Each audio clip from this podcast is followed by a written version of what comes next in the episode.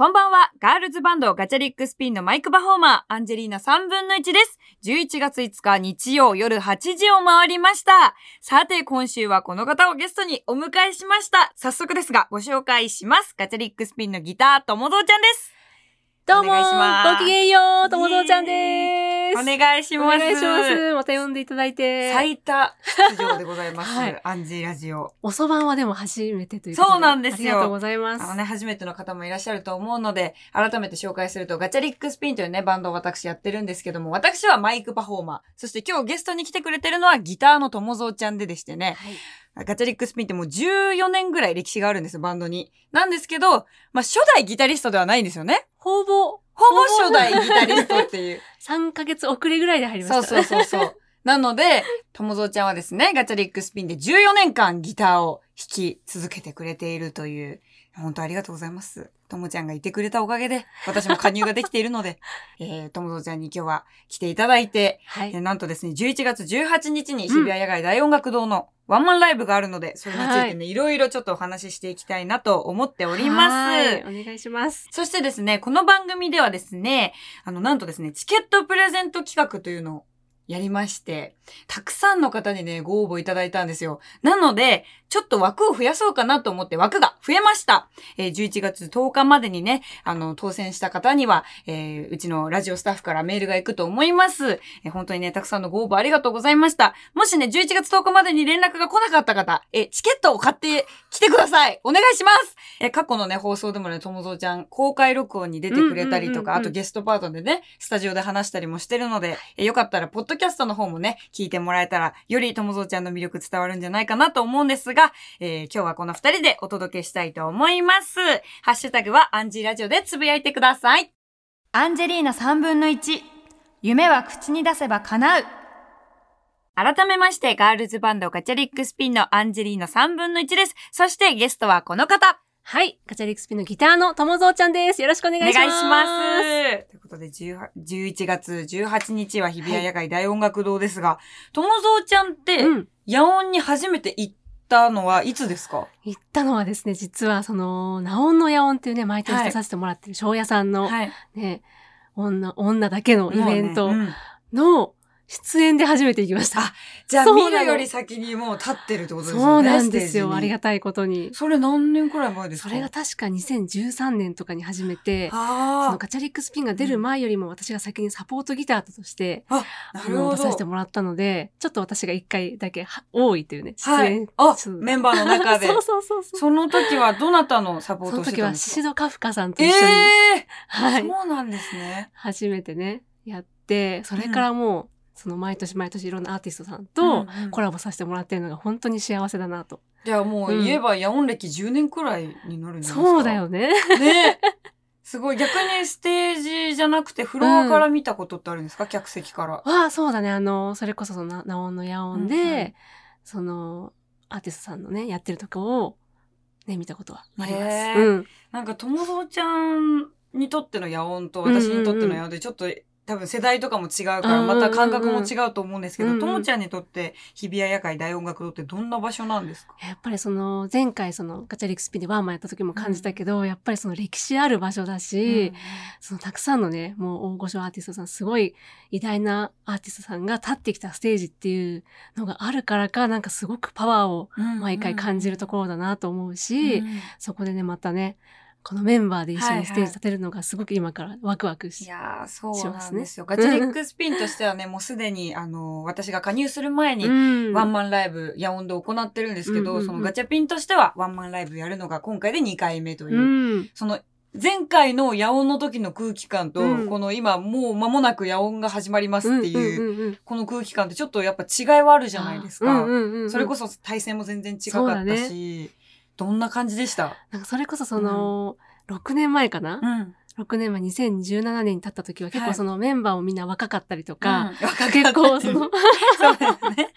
ぜ今まで以上にその全力だうんうん。感がすごくて、結構その野音以外にもいろんなことが詰め込まれてて、うん。中での野音だったから、結構その、アワーははしてあてー、そうね。そう、でもそれでもね、すごくあの、打ち込めて、あの、熱いライブができたんだけど、今回よりなんかその野音に向けての、照準をすごくその落ち着いた状態で合わせられてるというか、確かに結。構八尾に向けての準備、心の準備も含め、練習だったりとかも含め、なんか、より、あのね、深くできてるような感じがして、あますます楽しみだね。ちょっと 早速なんですが、メールを紹介したいと思うんですが、ラジオネーム、足毛のマー君からです。えー、ともぞうさん、アンジー、こんばんは。もうすぐ夜音ですね。うん楽しみすぎて待ちきれないんですが、お二人の当日のライブでここ気合い入れているので見てほしいところなどありますか？と。なるほど。ちょっとね、まだね、あの、セットリストとかネタバレはできないので、ねあれなんだけど、はいともぞうちゃんから、ここ見てほしいとかり。ちょっと、あれなんですけど、ネタバレになるかもしれないけど、うんうんその前回の野音とつながる部分があったりおとか、ーはいはいはい。そこはなんかそう、エモい部分になるんじゃないかなと思うし、まあ、私といえばね、なんといっても、ともぞちゃんボーカル曲はあるでしょうから、おともぞうちゃんボーカル曲。何が来るのか、はい。えーそしてですね、皆さんにペンライトを光らせてもらって、そうですねえー素。敵なね、景色を作りたいなと、うんうんうんそこが見せ所かなと思ってます。うん今回ほら、ヤオンでも、ともぞちゃんの曲のコーナーもあれば、おしゃべりコーナーもあるじゃないですか。ですね。これ、ほんと大変じゃないですか。それこそ、今もうヤオンはさ、その一本の大きなワンマンに向けてってなってくるけど、ツアーとかだと、もうマジ 2days だからほぼ、うんうん週末。だからもう、どんどんどんどんネタを更新していかなきゃいけないという、このおしゃべりコーナーへの向き合い方って、そう、教えていただいてもいいですか？この。そうです。だから本当に、あ、これいいな、このネタいいなと思っても、いや、法に取っとこうかなとか、すごいせめぎ、せめぎ合い。そうですよね。そうなんだよ。だからでも、アンジーに関してはちょっと一個温めてるネタがありまして。怖っ そう、そうあのーいつもね、アンジーって結構、メンバーの中では、やらかすとおしゃべりコーナーに取り上げられることがあるんですね。で、まあ、あの、そのメンバー紹介がてらに、そのうんメンバーのやらかしエピソードを、うんともぞうちゃんがこう、簡単に説明をしてくれるような。で、まあ、その、MC コーナーのおかげで、人となりがもうわかり、わかるというね。う性格が完ね。璧なメンバー紹介なんですけど、あの、私がいかんせんあんまり本当にしくじらないようそうなんでに、すよ。ちょっとしたね、あのうんミスとかもうなんかすぐネタにされるから、意外とちゃんと生きてるんですけど、そう、あの、取り上げられるメンバーで結構多いのが、花ちゃんとオレオさんねそうだね、。そうだね。そう、二人はあの、うんうん結構本当に日常生活から面白いことをいろんな、うんポロッと言ってくれたりとかしてくれたりとかどするので。んどんネタをね、出してくれるそうからね。。もうネタの宝庫みたいな人なんですけど、私は結構取り上げられる頻度が多分一番メンバーの。中で少ない。だから私はもうアンジーのラジオをそのために聞いてる。怖っそう、だからね、なんかねえかな。ね、ともちゃんはね、ほぼラジオからネタを拾ってくるんですよ。だから、多分こいつなんかやらかさねえかなっていうので、ラジオ聞いてくれてんだなっていうのは思いますね。あのね、そう、私のこの気合入れポイントで言うと、うんうん。まあこれもちょっと本当に、まあ軽いネタバレになってしまうかもなんですけど、うんうん。今回本当に野音のためにまた下ろすような曲があったりとかで、久々に、あの、この第5期の、まあうん。5期って言うとちょっと分かりづらい人もいるんだけど、うんうん。ガチャリックスピンって結構メンバーチェンジがあったりとか、その時その時で歴史があるんですけど、うんうん。今のアンジーが加入したこの体制が第5期という体制になってまして、この5人で、あ、この5人じゃないわ。自分が抜けてた。自分が抜けてたわ。ごめんなさい。自分が加入してって言って自分が抜けてました。本当に自分なのかな？あ、怖い怖い。また名前の言えないオレオさんかもしれない。そう、このね、6人で、あの、久々に昔やってた曲とかをアレンジを変えてやるような曲があったりとか。めちゃめちゃ久しぶりだもんね。そうで、もう本当に初めてやるような、この6人でね、うんやるような曲もあったりとかするので、そこはちょっと、また昔のアレンジと、リニューアルバージョンのアレンジ、どっちも楽しめるような、ちょっと曲になってるんじゃないかなって、そこを結構気合入ってるので、楽しみですね。はいはい。あ、続いてのメールです。ラジオネーム大輔さんからです。えー、アンジーともぞうちゃん、初めてメールさせていただきます。ともぞうさんに質問です。僕の中で、マインドセット、I wish I が、それまでのガチャリックスピンのサウンドとはこ全く異なる、ファンの度肝を抜いた楽曲の印象を持っています。アンジーとゆりちゃんの加入、そして花さんのコンバートも含め、バンドのサウンドにどんな影響を与えたのでしょうか友蔵さんがどう思っているのか聞きたいです。ずっと応援しています。よろしくお願いします。と。わーお。はい。結構、いいところをついたメールですね。いいですね。。どう影響を与えたか。うんうんうん。これちょっと友蔵ちゃんのね、視点で聞きたいですけども。そうですね。もう、やっぱマインドセットを作る、マインドセットに関する場合は、そのマインドセットを作るときに、今までって結構、サウンドが歪んだ状態で、ベースバキバキでっていう楽曲がリードになる曲多かったんだけど、ちょっと歪ませないで、うん。カッティング系で行ってみるのはどうなんだっていうことで、ちょっと作ってみたのがマインドセットで、はい。なんで結構その今までになかったっていうのはそうだし、結構その反対意見もあったんだよね。うんうんうん。その出すときに。はい。だけどそこを押し切って、あの、思い切って挑戦して、えーみんなの新しい部分を、一面を見せることができたのが良かったなとえ、その反対意見って私ちょっとわからない部分も、やっぱさ、うんうんうん作曲に完璧に関わってるわけじゃないとうんうんうんうんわからない部分もあるんですけど、だ、誰が言うわ。えっ、と、レーベルの人とか、なんかいろいろあるじゃないですか。あ、じゃあやっぱなんか今までのこうガチャピンの印象もあるから、今回もそういうものをリードに持ってきた方がいいんじゃないかっていう意見もあったってことですよね。なるほどね。そうだね。私結構その最初にパッて出した時にも、結構ガチャマンピンコファンの皆さんも、そうですねちょっと戸惑ったというか、えうん。うん。これは何だろうっていう思った人も結構いたんじゃないかなと思います。うんうんうんうんうん。でもなんか本当にマインドセットで、まあ、改めてこの、なんかこの今のメンバーだから出せる音だったりとか、うんうんうんあの楽曲の強さになったんじゃないかなってすごい感じますね。確かに。しかもその時はちょっとゆりがね、お休み期間で、花ちゃんが MV では、はい。レコーディングでは、あの、ドラマ叩いてるんだけど、そっからまたね、ゆりが戻ってきて、花ちゃんがギターを弾いてっていう、また、さらにもう一歩進化したマインドセットも今届けられてるので、はい。よかったなと思ってます。ね何度うん聴いても美味しい楽曲でございます。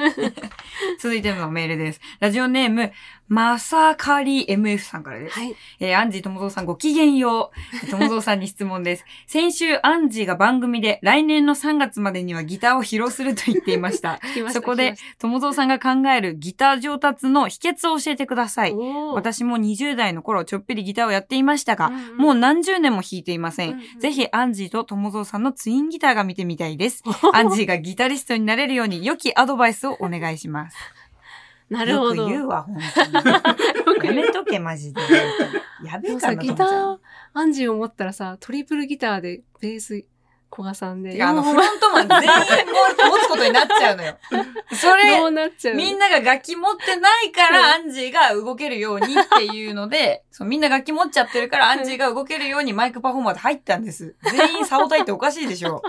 まあでもなんか、トリプルギターってあるもんなのかな、ね、あんまり、どうなんだろうね。私それこそナオンの野音でしか見たことないですよ。みんながこう、ギターとかドラムとかベースとかをバンバンやってる感じ。ね。うんもうだ誰の音みたいな、なりますけど。確かに確かに。トリプルギターって存在するんですかね？なんか探せばありそうだようね。ん。じゃあもう、じゃあトリプルギター、ワンベースでギター回ししちゃいますか？いや、回せるからね、でもね、アンジーね。ねそう、実はですね、あの、回せるんですよ。これがまだあのね、世で、世には出してないんですけど、そっかそっか。そう、世にはね、出してなくて、回してる姿って誰も見たことがないんですけど、実はコロナ禍で、あの、ガチャリックスピード YouTube を結構うん頑張ってやってて、うんうんで、ガチャット TV っていうので、自分たちで本当に企画を考えて、うんうんで、編集は私と古賀さんが担当してみたいな感じでずっとやってて、で、その中に、その1分間にギター回しどれだけできるのかっていう。あの、コーナーをね、コーナーっていうかまあ企画を私が考えて、で、友蔵さんにギター回ししてもらって、で、うんうんうん。ベースだったらどれぐらいなんだろうって、まあちょっと重みのね、うんうんうん。違いもあるんで、ギター回し、ベース回しで1分間対決してもらうのをやってもらったんですよ。うんうんうん。で、その、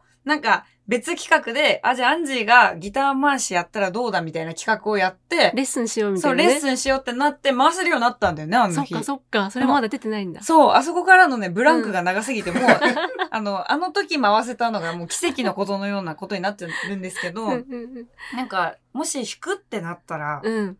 何が似合うと思います？ガチャピンの楽曲だったら。確かに、でも、アンジーといえばなんかパンク系がすごい似合うあ気がすあ、る。はい。けどガチャピンの曲だとなんだろうね。それこそステイゴールドとか。あ、ステイゴールドめっちゃよくない、いい曲なんですよ、ステイゴールド。ステイゴールドで思いっきりギターをあかっこいいねか。き鳴らすのどうですか？やりたいですね。それは。今パッと想像できちゃった。うわー、でも、そう、実はね、あの、前にね、そのコロナ禍の時に、うんそのギター回しと並行して、そのメンバーに、楽器を教わるっていう企画もやってて、実は私、その、ちゃんとエレキ弾けるんですよ。うんうんうんうん。で、ともちゃんに教わって、ロックオンってそう、タッピングもやって、めっちゃ頑張ったよ、あれ。もう毎日、そう、ギター持って帰って、すいませんうん買いますって言って、ずーっと毎日回してたんだけど、一週間でどれだけ弾けるかみたいな。ねやってたね。やつをやって、で、ロックオンはちゃんと無事弾けるようになって、うんうん今でもまだ弾けますからね。おすごい。そうそうそう続けてるんだ。続けてる続けてる。まだね、あの、覚えてる限りずっとや,、うんうんやっとかないとなっていうので、んうんうんそれだけは覚えてるんだけど、ステイゴールドいいっすね。いいね。なんかその、やっぱ難しいことだけじゃなくて、そのアンジーがただ、グワーって鳴らすうんみたいなのがに似合いそうな気がする。だからね、うんこれなんだよ、ともちゃんは。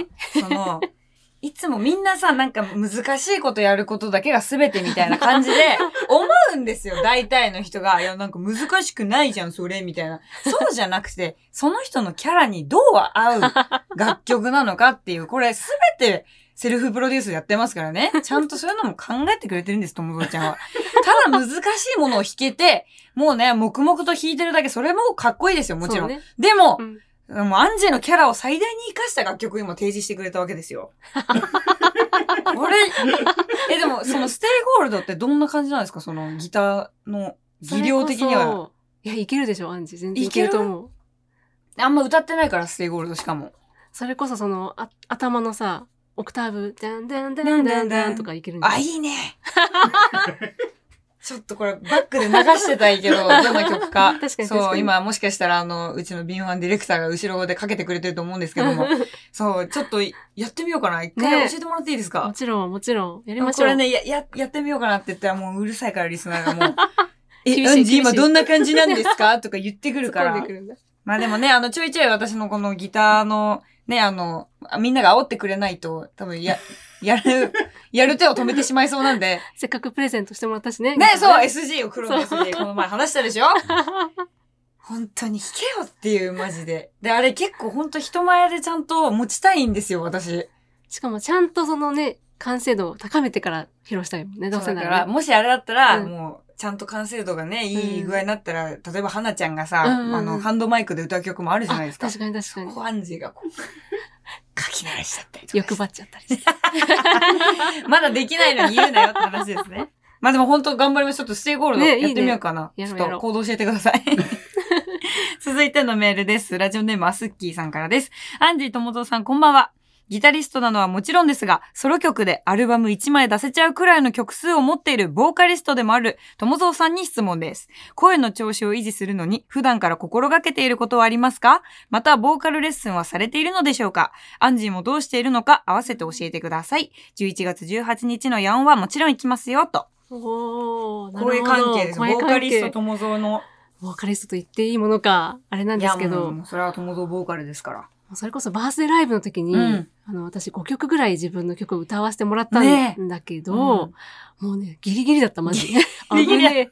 危ね でもね、ともちゃんの楽曲って高いんだよね、え。声が。そうなのかな、だから本当に、5曲でこのギリギリで、もうアンジーと花ちゃんやべえなって、やいやいやいや。毎回思うよね。リスペクトだよね。でも、その、ともちゃんの声質のキーにきっと、あの、バーンってハマってる音程じゃないのかなと、私。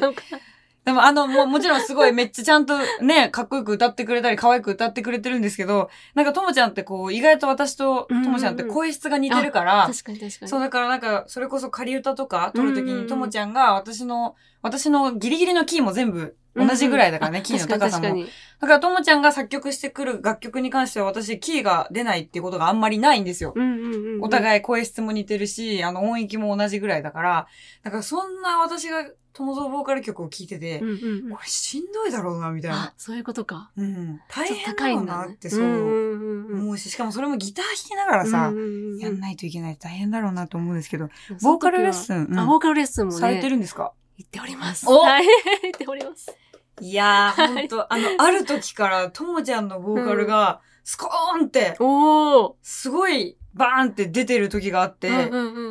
ポイトレ行ってんな、この人 その先生が素敵な方で、やっぱすごく肯定してくれる方、うんだからなんかすごく自信を持って歌えるようになったかな。それこそなんかライブで地方とか行くときは、ちょっと弾き語りのコーナーみたいなのもあったりするんですけど、そこで友蔵ちゃんがね、長野は友蔵ちゃんの、まああの、出身地って言っていいんですか？あの、一応宇宙人なんですよ、設定が。ニコリン星という名の長野県ですね。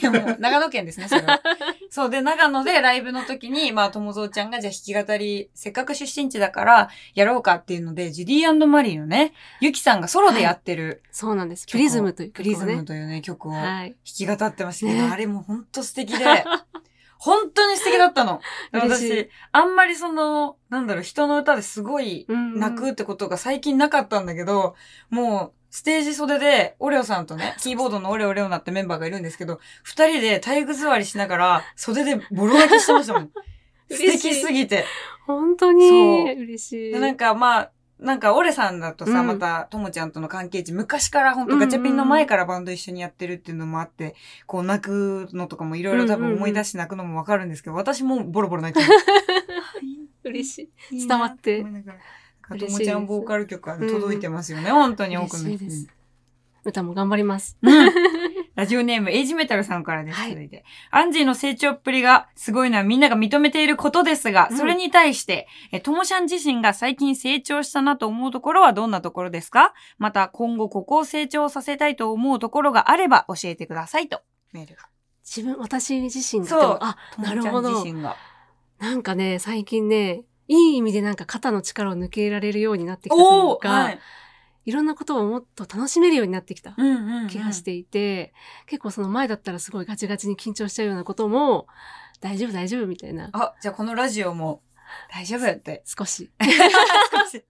でもそういう面で言うとやっぱ、アンジーって、うん。いろんなその、初めての現場だったりとか、はどんどんその、試練っていうかに、うんうん。なんか、自信を持って立ち向かってる感じがして、でもいやーありがとその、本当はその、すごく強い人ではないじゃん。うん、あ、そうだね。なのに、恥ずかしい。結構そういうアンジーの姿とかを見て、奮い立たされる部分もあるなと思思います。でもなんか私も印象的だったのが、前、それこそうん一緒に、あ、タイトラの後の移動かな。あの、たまたまね、あの、他のスタッフさんも来てくれて、機材車チームとそのスタッフさんの車チームで分かれて、ともちゃんと二人になった時に、あの、楽曲制作とかをさ、いろいろするタイミングの時っうん。て、やっぱ、どうしても私も作詞とかすごい、やっぱ、うわな言葉が出てこないとか、すごい、いろんなスランプに陥る時もいっぱいあるんですけど、ともちゃんがポロッと、最近作曲がすごい楽しいんだよねってうん。言ってて、やっぱり、友蔵さんぐらい、やっぱそのギターのさ、もう、テクニカルさとかも、いろんなこう、引き出しとかもある人でも、やっぱり楽しめるまでに行くのって、うん。本当になんか、なんだろう、また、楽しいと好きってちょっと違う位置にあるじゃないですか。うんうんうん大変なんだなっていうのを感じて、でもうんそそれをすごい楽しめるようになってきたっていうのを聞いて、うんうんうんうん。あ、ともちゃんもなんかそういうやっぱスランプみたいなことだったりとか、うんうんうん。曲作りが、それこそね、やっぱ作る、作り手の人ってしんどい瞬間もいっぱいあるじゃないですか。うんうんうんでもやっぱともちゃんもそう感じてるんだっていうのを思って。確かになんかその、もともと私その弾くのだったりとか演奏するのが、が、の方が好きで、うん。結構その曲作りってなると結構構えちゃったりとか、うん変なプレッシャーみたいな、作らなきゃみたいなのを結構今まで、うん。もちろんその作り始めて楽楽しい部分もあるんだけど、結構そういう部分の方が大きかった時があって、うん。でもそれをなんか、あ、あんま固く考えなくても、むしろその自分が気を抜いて楽しんでやった方が、うんみんなに伝わる楽しい楽曲が伝わる、あの、作れるんじゃないかって気づいてからは結構そういう自分の中で切り替えみたいなのができるようになってきた。それって、その今、こうリリースしてる曲たちってやっぱいっぱいあるじゃないですか。どの辺ぐらいからその、そのなんかスイッチが入ったというか。でも割と最近かもしれない。それこそバクバクとかはすごく楽しくて。ああ、ねえバクバクね。うんうんうんそう、あの、本当はね、ここでちょっと一曲かけたいんですけど、うんうん。今日はね、バクバクというね、はい。11月8日に、えガチャリックスピンがね、うんうん。配信リリースする楽曲をかけたいと思うんですが、ちょっとはいそのことについてもいろいろ聞きたいなとうん。思っていまして、そう、バクバク、これ、作曲ともちゃんですけど、あそうなんです。どんな感じだったんですか、初め。はじめは、割となんかその、今回の曲を作るときに、結構みんな、みんなその、テーマとかをまず決めてから作って始めてたのを、今回はちょっとなんか自分のその、自分の中でかっこいいと思うものを作っていこうよ、みたいなので作っていったんですけど、結局その、あの、巡り巡って、うんうん。えっと、やっぱり14周年迎えたばかりだし、野音に向けてのうん。配信だから、ちょっと勢いのある、うん。爆発力のあるものが欲しいっていう結果になって、そうイメージした時に、もうバクバクっていうもうタイトルを決めて、うんそうそうそう。これ。あの、珍しいパターンで仮タイトルがそのまま、ね。そう、あの、使っても本ちゃんのタイトルになったんですけうんうんど、これ初め私もバンって、うんうん、うん。ね、OK が来て、2ミックスがバンって送られてきて、アンジー歌詞書いてってなって、うん私が歌詞書かせてもらったんですよ。ねもうこの疾走感とか、なんか走り抜けていく感じが、今までのガチャピンの雰囲気にまたないような、新しい感覚なんだけど、でもガチャリックスピンが出してる音なんだよなっていう、このなんか両方がどっちもあるってなんかなかなかすごいこの絶妙なバランスだっただろうなって思って、バクバクはその作曲し始めてからどれぐらいの期間で出来上がったんですか？それが実は、そのバクバクを作る前まで結構1日2日ずっと悩んでて、なかなか出てこなくて、あ、でも今日はもうやめようって言って寝て、うん朝作り始めて、ワンコーラスできたのが4時間ぐらいでできた。えー、早っそうなんだ そうなんか、ベースのフレーズからその最初のやってうんるやってたやってたから、思い浮かんで、そうなの、4, 4時間ぐらいで。そのさでもさ言えばともちゃんってまあその作曲してるけど、うんうんうんベースとかがが弾けるってわけじゃないじゃないですか。うんうんうんうんあとまあドラムとかもまあ叩けるは叩けるけど、でもゴリゴリにバーってその、叩くわけじゃないし、そんな中でどうやってその形にしていくんですか曲。本当になんか、運任せみたいな時もあって、だからもうまずはその、まずギターで弾いてみたら、うんあ、ダメだ。次はじゃあ、ドラム打ち込んでみようか。うんうんあ、ダメだ。あーじゃあ次なんか歌いながら作ってみようか。あ、うんダメだ。ピアノやってみよう。ダメだ。あ最後にベース。あ、できた。みたいねな。すごっ いろいろ試すみたいな。試して試して、そう。で、いろんなところからもうんううんエッセンスをもらってきて作っていく、うんうんそうだ。ね。え、もうそのベースのフレーズがバーンって決まってからは本当に、あ、じゃあもうギターもこういう風な進行にしていこうって、もう、ん一気にバーってピースがはまった感じですか？そうだね。だんだんそのセクションごとにうん繋がっていってみたいな。うんうん え、でも、それこそ、その一曲バーンってできた時に、うんうんうん。もう、その一番、ワンコーラスと全然違うじゃないですか。まだ、うん。2番からの展開だったりとか、D メロとかはちょっとクラシカルな雰囲気が入ってきたりとか、うんうんうん。このアレンジはどうやって詰めていくんですすかまあ、やっぱりその最近その、やっぱり A、A、B、サビみたいな概念にとらわれないように作りたいブームで、うんうんね、カチカチ山とかもね、そうだねそうだね。そんな感じで。なので2番も結構その全然違うセクションが入ってきたりとか、でもちょっと、その、勢いだけじゃない部分も見せたかったりとか、うんうんうあとはそのピアノの見せ所も作りたいなとかいろんなアイディアがうん。浮かんできたのと、やっぱりその、一番はその、アンジーと、うん。花ちゃんとオレオの、うん。その3世をやっぱり今回はうん入り乱せて、その3人の良さを出したいなって思ったのが、思いながら作りましたね。うん。なるほど。もう、久々の本当に賛成がバーンって出るようなね、んんん。曲にもなったし、アイビーシャイもまあ3世だけど、うんうんうんちょっとまた全然テンション感が違う確から、また新しい3世が響き渡るような楽曲になったなと思って。あ、3世は3人の声が、そうですね。はい、3人の声って、スリーボイス。スリーボイスで3世でございます。だから、とも、あ、ともちゃんじゃない。あの、アンジー、はなちゃん、オレちゃんのはい3人の声が重なって3世で、うんこうバーンって出るような楽曲になったんですけど。そうです。もともとその、うんもともとアンジじゃなくて、えっと、花ちゃんとオレオがトツインボーカルでやってた時期もあったりとかして、その、歌えるメンバーがこんなにたくさんいるっていうのがガチャリックスピの強みなので、うんそこをね、出していけたらなと思ってました。そう今回私は作詞をさせてもらったんですけど、あ頑張ってくれた。もう、本当に、もう一回、もうどうしていいかわかんなくなっちゃって、で、なんか、ちょいちょいちょいちょいこう直しで連絡を取り合ったりとか、リモートとかでね、まあうんみんなが集合できない時もあるんで、うんうんこう連絡取り合うんですけど、もういろんなこう課題を投げてくれるんですよ。ありがたいことに。こういうアプローチでも書いてみて、こういうのもいいんじゃないって。もう脳が追いつかなくなっちゃって。でも私、うん、うんって言ってずっとメモして、はい、わかりました。とか言って頑張ります。とか言ってるんですけど、だんだんちょっと泣けてきて、もうなんか自分の引き出しの少なさに泣けてきて、ちょっともう涙ぐみながら、はい、はいって続いてて。で、多分、その電話越しなんですけど、もう、友蔵さんとね、古賀さんとかと連絡取ってて、二人とも多分電話越しの私の声を察して、いや、多分、多分ちょっとこの子煮詰まってるだろうな、みたいな感じの 空気を電話越しても私も感じるんですよ。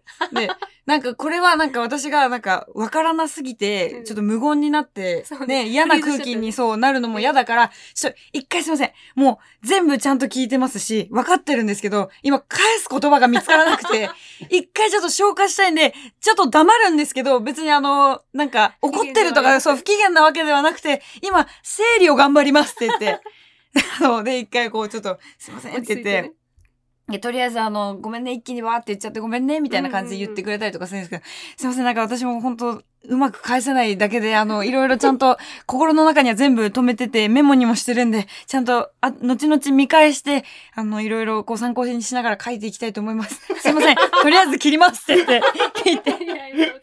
もうちょっともうわかんなくなっちゃって。で、あの、まあね、一応こう、なんかちょっとそういう焦っちゃって変な空気になったら嫌だなと思って一応すいません。ちょっと頭が爆発しそうで、すいません。この後またちょっと書いて送るんでまた見てもらえたら嬉しいですっていう連絡をして全然 OK みたいな感じで。まさにバクバクでしたねそう、もうバクバクでしたよ。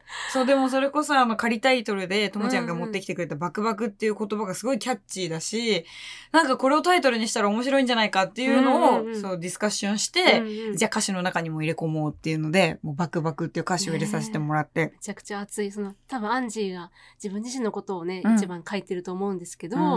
やっぱメンバンドメンバーにもつながる部分がすごくたくさんあって、自分自身も熱くなれる歌詞だと思います。ーありがとうございます。そう。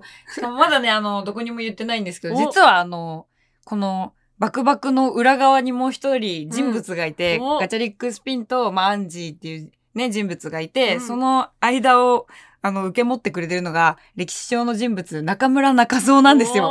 で、この中村中蔵を、なぜこう、持ってきたかっていうと、やっぱり、うん。あの、白山さんのね、講談で中村中蔵に初めて出会った時に、もうボロボロ涙を流しながら、あ、すごい自分に重なるなってすごい感じて、うん、で、本当にずっと、あの、白山さんの、その、お話をする、講談をする中村中蔵のセリフの中で一人でいい、たった一人でいいから、誰か僕のことを見ててくれる人がいるっていうそのセリフがあって、うんうん。私はもう自分が加入した時すごくそれを思いながら、うん今自分は全然まだ未経験の女子高校生音楽は全然やってきてないけど、うん。でも一人でもいいからこの今音をこう一緒に奏でてるっていう姿を見てほしいとか、うんで、それはきっとガチャリックスピンのメンバーも全員同じような気持ちで思ってて、うん。まだこうガチャピンって名前がバーって浸透はしててないかもしれないけど、それでも一人でもガチャピンの音楽を好きでいてくれる人がいる。で、ライブに来てくれる人がいる。その人のためにうん。私たちは音楽を作っていこうって、これはもう私自身もそうなんだけど、ガチャピンのそういう意識を汲み取った時に、うんうん中村中蔵だって思って。うん。ねなんかその、やっぱ自分もすごく影響を受けた人物だから、うん。ちょっとそこに照らし合わせながら歌詞も書かせてもらって、で、やっぱ白山さんへの恩もすごくあって、うん。私たちの曲をすごい、あの、番組ではかけてくださったりとか、で、ガチャピンのこう、なんだろう、少しでもためになるんだったら、うんっていうので、ガチャピンの名前を出してくれたりとかもするのうんで、なんかそういう部分でも、やっぱ、講談があったから、今この歌詞ができましたっていうのも、なんか一つ、私の中で恩返しじゃないですけど、うんうんうんうん白山さんは講談でこう、いろいろ私に刺激を届けてくれる。私は音楽で、うん。なんかお返しができたらなっていう気持ちも込めて歌詞も書かせていただいたんですけど、素晴らしい。本当にもう、なので、こう、ガチャピンっていう意味でもね、すごくあの、14周年からさらに15周年に向けて、疾走感のある前向きな歌詞になったなと思うので、その、はい、その楽曲を、えー今日は聴いていただきたいと思います。えー11月8日に配信リリースします。ガチャリックスピンの新曲です。バクバク。マイクパフォーマー、アンジェリーナ3分の1、ボーカル、花、ベース、F チョッパー、コガ、ギター、トモゾウ、キーボード、オレオレオナ、ドラム、ユリ。この6人からなるガールズバンド、ガチャリックスピンでバクバクでした。ともぞうちゃんにはまだまだお付き合いいただきます。はい言い方おかしくないアンジェリーナ3分の1。夢は口に出せば叶う。映画、ナックルガールコラボ企画、私、頑張っています。ついに11月2日より世界同時配信されました、プライムビデオの映画、ナックルガールとのコラボ企画です。ナックルガールがどんな作品なのか簡単に説明をすると、主演は三好彩香さん、原作は韓国のウェブコミック、豪華日本人キャストと韓国人クリエイターによる Amazon スタジオ初日韓共同制作の本格アクション映画です。実は私、今ですね、ナックルガールを見て約2時間リアクションをしている副音声動画がプライムビデオの YouTube で公開されています。ちょっとこれピンとこないと思うんですが、副音声動画っていうのは、まあ、アンジが見ている最中に、うわーとか、あ、やられたえ、マジかマジかとかなんかずーっと突っ込みをしているだけの動画なんですね。で、これ、この企画に参加してるのが、他がね、爆笑問題さんと真空ジェシカさんなんですね。で、この二強とともにアンジが頑張って、あの、副音声やってるんですけど、YouTube の再生回数が負けてんだよ、めっちゃ。いや、わかるよ。知名度の差とかいろいろあるからね、わかるんだけど、私は悲しい。ここで頑張りたい。アンジーの、アンジーラジオを好きな皆さん、立ち上がるべきところです。ここの再生回数で負けたらもうマジでなんかすごい虚無感しかないので、皆さんぜひたくさん再生してもらえて可愛いアンジーちゃんのね、副音声の姿を見てもらえたらと思うんだけど、あれだよね。なんかその副音声だけ見てもこうピンとこないから、せっかくナックルガールもう11月2日よりね、配信されてるので、大画面で配信を見ながら、私のこの YouTube の映像とかを携帯で見て、もう、さもアンジーちゃんと二人で映画を見ているかのような空間を作るというのもね、楽しむ一つの方法だと思うので、もう何にせよ、みんな再生回数を伸ばしてください。お願いします。このままだとなんか恥ずかしいです。アンジーそこ頑張ってやってんだからさ、よろしくお願いします。ということで、ナックルガールはですね、三好彩香さんが演じる主人公女性ボクサーのランが妹を悪の組織から取り戻すために超絶ハードなトレーニングを積んで強くなります。そこでリスナーの皆様から、あなたが現在進行形で夢や目標のために頑張っていることというテーマでメールを募集しました。早速紹介していきましょう。ともとちゃんも一緒に紹介していきますよ。ラジオネームピカボーボーさんからです。47歳男性の方です。私は自分で釣ったタコでたこ焼きを焼きたくて、そして友人を呼んでたこ焼きパーティーを開催したくて、今年の暑かった夏、タコ釣りを頑張りました。頑張ったんですが、シーズンを通して釣れたのは小さめなタコがたった2杯。タコが足りなかったので、タコさんウィンナーやチーズのたこ焼きも作ったんですが、9歳、6歳の息子たちには、そっちの方がヒットタコは釣れない方がいいよと言われてしまいました。まあ、それはそれで美味しいよね、と。タコ釣りって言ったことあります？ないい。ないない。あんまピンときてないよ、タコ釣りってタコっ。てどうやって釣るんだどう？やろうって釣るんだろう何が餌なんだろう？タコって。ね小魚とか。網とかで釣る釣るのかな？でもさえ、やっぱ釣り竿でバーンって引き上げんじゃない？あルアーで釣るんだって。だあ、偽の餌で引っかかるんだ、タコって。タコってさ、頭いいんだよね、めっちゃそ。うなんだ。そうそう、学習能力が超高いのよ、タコって。なのにルアーに引っかかるんだね。じゃあ意外とバカじゃん、タコって。なんでさ、タコって頭いいって言われてんだ、あれ。確かに。なんかさ、でもさ、すごいんだよ。私の友達が、なんか、タコ飼ってる子がいて、ちっちゃいタコそう、ちっちゃいタコを、なんかずっと水槽で飼ってたんですよ。えーちゃんと海水みたいな自分で濃度やって。で、なんかそのタコが、色ごとにね、なんかちょっとこの砂場とかにいたら砂っぽい色になるし、変わるんだよ。そう、ちょっっとなんか色のあるおもちゃ置いてるところに行くと、うんうんうんそのおもちゃの色っぽくなるとし、えー、頭いいなと思って。カメレオンみたいな感じで。そう。あ、そう、擬態。あ擬態してんのよ。頭いいなと思って。だってすごくない？変えられるんですよ、普通に考えて。そんなことできたらさ、何色になる？って感じじゃない？私、カラフルとかになってみたいもん。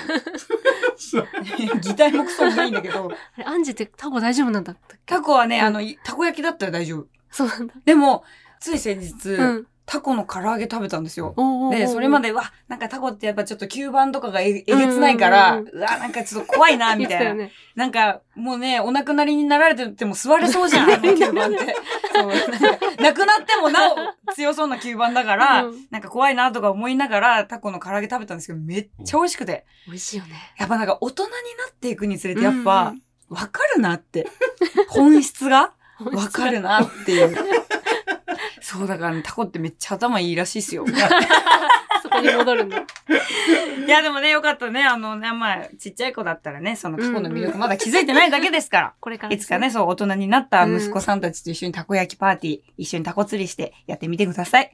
続いてです。ラジオネーム、逆ネジしめぞうさんからです。30代男性の方です。はじめまして、私は趣味でバイクに乗っているのですが、ある程度の修理なら自分でできるようになりました。高校生の時に買ったバイクがボロボロだったので、途中で止まったり、部品が外れたりで、とにかく自分で直せるスキルが必須でした。そして30代になった今でもそのバイクに乗っています。もうこうなったら一生乗り続けたいと思いますと。バイク好きですか？ともちゃんってなんか、こう、親とか乗ってたりとかしないですか？わあ、それこそその、車は乗ってたかな。会社乗ってましたね。あ、外車。え、外車って言った外車会社なのかな？なんだろう？いやいやいや嘘でしょ。そこ、そこちゃんとしないと分かんなくなる。いやいや、でも、そっか。じゃあ、あんまバイクって自分で、まあ自分で乗ることはなかったとしても、そうだね。あんまり乗り馴染みはない。うちお兄ちゃんがバイク大好きで、それこそお兄ちゃんも自分で修理とかするんですよ。でも本当に嫌だったのが、なんかお兄ちゃんと久々になんかデートしようって話してて、で、兄弟めっちゃ仲いいんおで、ーなんか、それこそお兄ちゃんが19ぐらいの時に後ろに乗せてくれたんですよ。で、なんかその時お兄ちゃんちょうど彼女と別れたばっかの時で、めっちゃ優しかったんですよ。彼女いなくなると、途端に妹にすごいシフトチェンジする 兄だだったんで、一緒になんかバイク乗ってデートしようぜ、みたいな感じでお兄ちゃんが言ってくれて、で、なんかこう、ちょっと海岸沿いの景色いいところ連れてってやるよ、お前知らねえだろ、みたいな感じで連れてってくれようとしたんですけど、途中でなんかバイクがエンストみたいなの起こして、もうマジその瞬間に、あ、もうすげえ嫌だって思って、早く直してって思いながら やってたんですけど、でもね、あの、運よくね、ちょっとしばらく経ったら治って帰ることできたんですけど、これなんか目の前で直されたりとかするとさ、なんかちょっと、あ、信じていいのかなって思いますよね。うんうんうん確かになん確かに。バイク楽しいのよね。バイク乗りたいとか思います？ああ、でも免許あるない関係なく。乗ってみたいかも。似合うかはわからないけど。でもなんかあの、前にね、あの、うちのバンド、そのガチリックスピンって免許持ってるメンバーが3人、そうなんねで持ってないメンバーが3人で3、3で分かれてるんですよ。で、私は持ってる派で、うんうんともちゃんは持ってないうん派。うんうん。で、なんか前ちょっと楽屋とかで、誰が一番運転向いてるだろうねみたいな。免許ありなし関係なくさ、みたいな話になったら、友蔵はないっていう。そ う言われてたよね。でも言われ、たし、自分も自信ないね、完全にね。でも私、ともちゃんこそ結構なんか、安全運転しそうな感じするけどな。欲はあるね。なんか運転してみたいみたいな。うんうんうん。今からでも間に合いますよ。ね、そうだね。ぜひ。でもなんか、本当に取りに行きたいって言ってましたよね。そうそううそうそうそう。教習所で。でもあの、ゲッターズさんの占いで、はい今年はやめとけみたいな のがあって、今年はちょっとやめときあ、ました。やめて。今年なんだ。2023そう年なんだ。そうそうそうそう。ええすごいな。もしかしたら来年もゲッターズさんが今年取りに行った方がいいってなったら マジで取りに行きたいパターンだ。いや、でもすごいですね。あの、素敵ですね。ねバイク一生乗り続けてください。でもね、くれぐれも本当お怪我のないように安全に乗ってもらえたらと思います。いや、本当メールたくさんありがとうございます。映画ナックルガールコラボ企画私頑張っていますわ。実はですね、今週で最終回になります。たくさんのメールありがとうございました。プライムビデオの映画ナックルガール、現在世界独占配信中です。絶対に見てください。ともぞちゃんもね、この映うん、画、見たい。すごいね、なんか前向きな気持ちになれえーるめっちゃいいね楽しい映画なので、うんうんうんぜひ見てみてください。はーい。ということで、ともぞちゃんはちょっとここまでになるんですが、はーいありがとうございました。冒頭でですね、はいあの、八尾についてこういろいろお話も聞いていきましたので、はい。こう、おしまいに11月18日の八尾のライブへの意気込みを、わかりともちゃんました。もの方から教えてください。うやっぱりその形を変えながらも、6年ぶりにまたね、このアンジーとユリが入ったこの体制で、また同じステージに立てるってことがね、本当に幸せなことだし、ここまでね、ついてくれた、ね、ガジャマンピンコだったりとか、うん新しく知ってくださった皆さんのために、そのね、感謝の気持ちをたくさん放出できるような、そしてね、た幸せをね、たくさんね、あのー皆さんに伝染できるようなライブにしたいと思っていますので、ぜひ皆さん、えー一緒にあの楽しい時間を過ごしてもらえたら嬉しいです。よろしくお願いします。ありがとうございます。11月18日日比谷野外大音楽堂のワンマンライブ絶対に来てください。お願いします。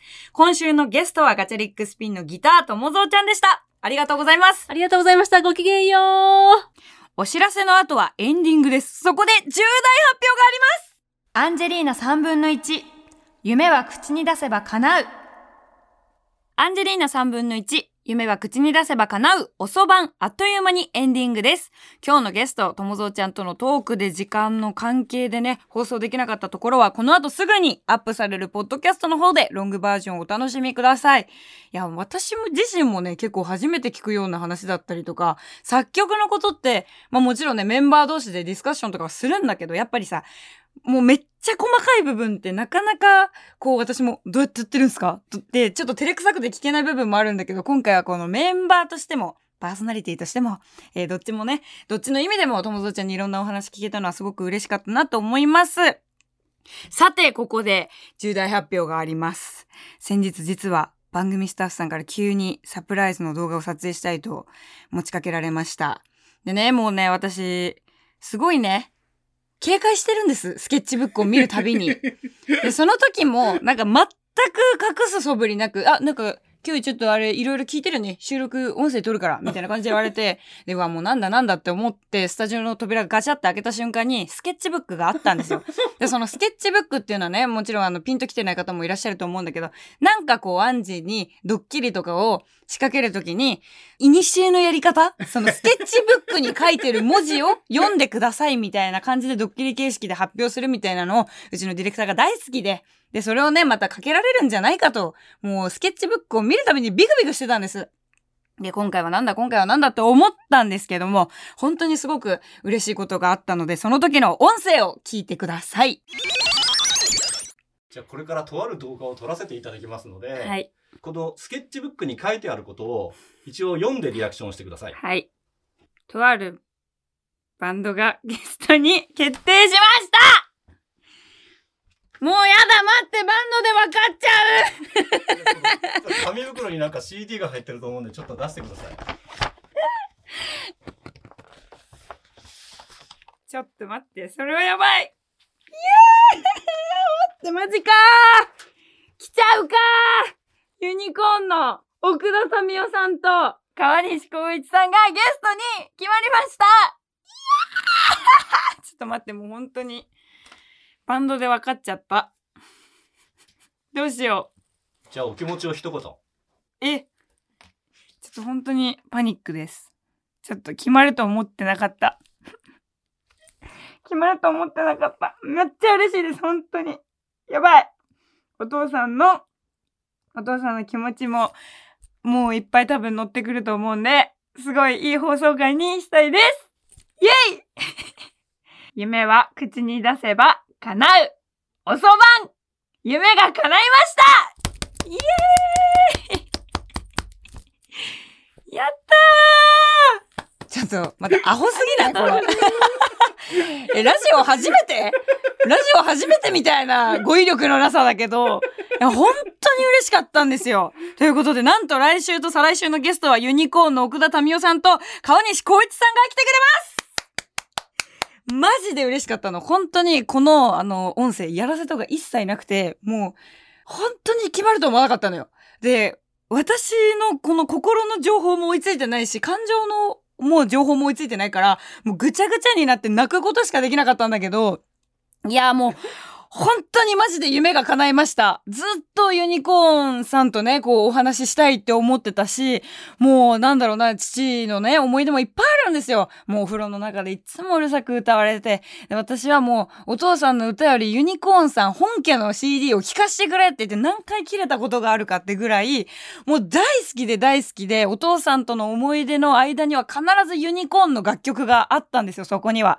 で、うちのお父さんね、ちょっと奥田民生さんに顔も似てたりとか、っていうので、ちょっとモノマネとかもし始めたりとかして、お父さんすげえ調子乗ってるから、もうなんか、俺奥田民生なんだとか言って、ずっと言ってたりとかしてたんだけども、なんかそういう、いろんなちょけてる部分だったりとかも、ユニコーンの楽曲を聴くと、なんかすごい蘇るというか、で、それこそ私が音楽をやりたいって思ったきっかけになったのは、ユニコーンさんの CD をお父さんの遺品整理の時に、棚から見つけた時に、あ、やっぱあの時にいろんな曲聴いたなっていうのを思い出させてくれたのがユニコーンさんのアルバムだったりとか CD だったんですよ。